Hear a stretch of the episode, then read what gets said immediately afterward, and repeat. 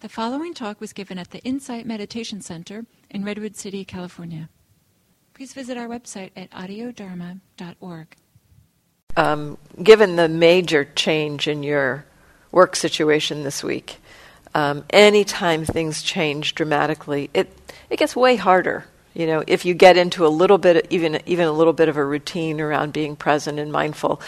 Um, it is often connected to a routine, and so if the routine is shifted, um, it gets much harder. And people report this a lot when they go on vacation. You know, it's like, oh, I'm going to have all this time. I'll really be able to be mindful and completely forget. Uh, because everything's so different, and you're kind of engaged in, like, what am I doing now? And, and so the, the mind is not in its normal routine of its normal choices and it, it, it has a little more, potentially a little more activity that it's doing around the other choices it's making. And that, that can uh, be conditioned for it being a little harder to be mindful. So that's, that's pretty normal for that to happen.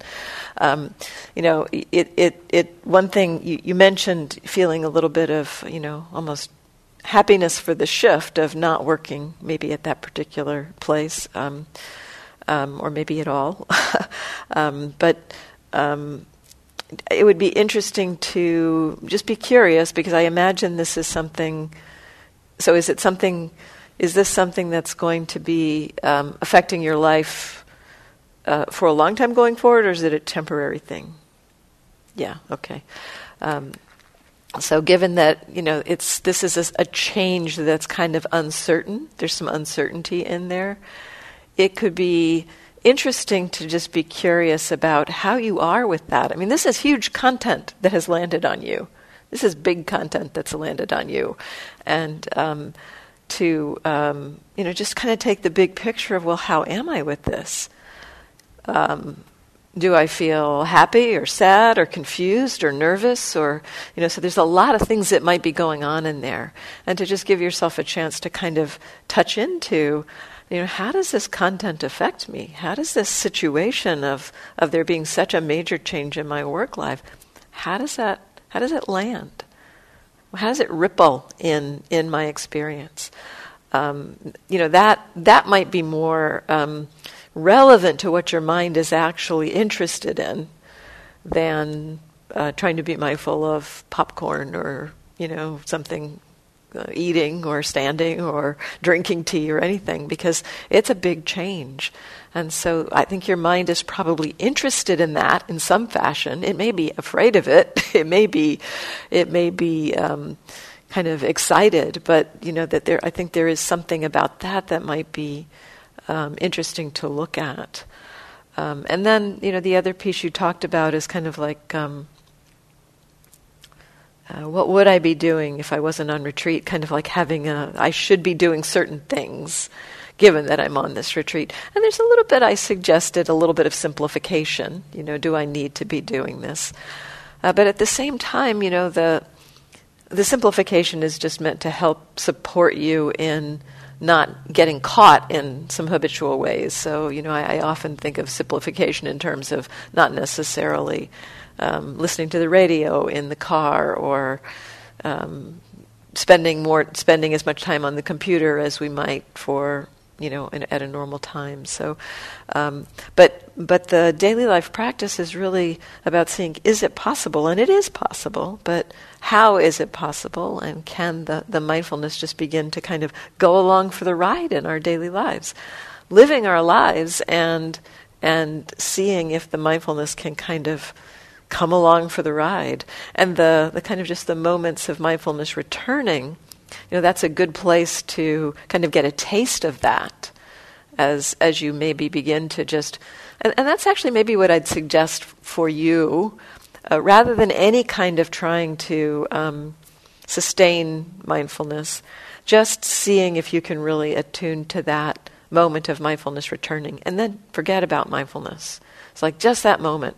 Oh, it's back. Oh, I'm walking across the street and here it is. And this didn't take any effort. And oh, I'm picking up a glass and wow, I'm aware and it, that didn't take any effort.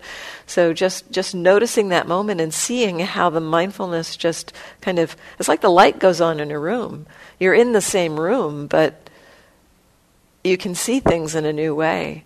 And so it's kind of like that with the mindfulness to, to and, and if you just explore that, that just that very light moment of of the mindfulness returning. But that you know that is it's um, it, it takes some time. It takes a little bit of uh, um, intention to keep trying with that. But but I'd, I'd encourage that. Like just live your life and notice where those moments happen, and um, and and see what happens when you notice that. Then there was another piece you mentioned. Let's see, that day. Um, so there was that the the question around why do we do anything, and somebody earlier in the week reporting that they were eating something and sitting outside and that they found themselves standing up and had no idea why. And that kind of led to this question for you. It's kind of like well why do we do anything? And this is a huge question. I mean this is this is like central to our lives. Um, and a lot of the reasons why we do things most before we meet this practice is because it's conditioned, because it's habit, because it's what we've done before. And so it kind of can have that that sense of like when we start seeing that we're just kind of doing things out of habit, there can be a little bit of almost a depression or or something, um, you know, like what's the point? Almost a little bit of that kind of flavor. Um, because we feel like um, we're at the mercy of our minds, we're at the mercy of our habits, we're at the mercy of what's happened to us in the past. And yet, this is where mindfulness is so powerful. And the, the, that moment of recognizing, so, you know, in the, in the thing that's happening briefly through the day, you might at times begin to see, and we've talked a little bit about seeing the intention to do something. And uh, in that moment, you might also be aware of a little bit of the reason in the moment of why you're doing it. You know, I talked about the what versus why earlier in the week, um, but the um, you know not the not the like the historical reasons why, but the in the moment reason why. You know, sometimes there's just a little bit of a of a boredom and an urge to do something to entertain ourselves, or um, or there's an unpleasantness and a desire to get away from that unpleasantness, or we think about or hear. I can't count the number of times I've I've heard something like you know on the radio about I don't know coffee, and it's like oh coffee, I want coffee, you know. So we hear something and we think about something pleasant, and then we want to go for it, um, and so we we can start to see that that impulse and what's connected to it, and and the Buddha points to that moment of seeing that you know, in that moment of seeing that, we can choose in a way what we do. We, we have some choice. There is an agency. And when we see and when we can recognize that um, we're getting ready to act out of just old conditioned habits and patterns, and maybe, you know, it's like, well, you know, maybe I don't want to do that again. Or maybe I do.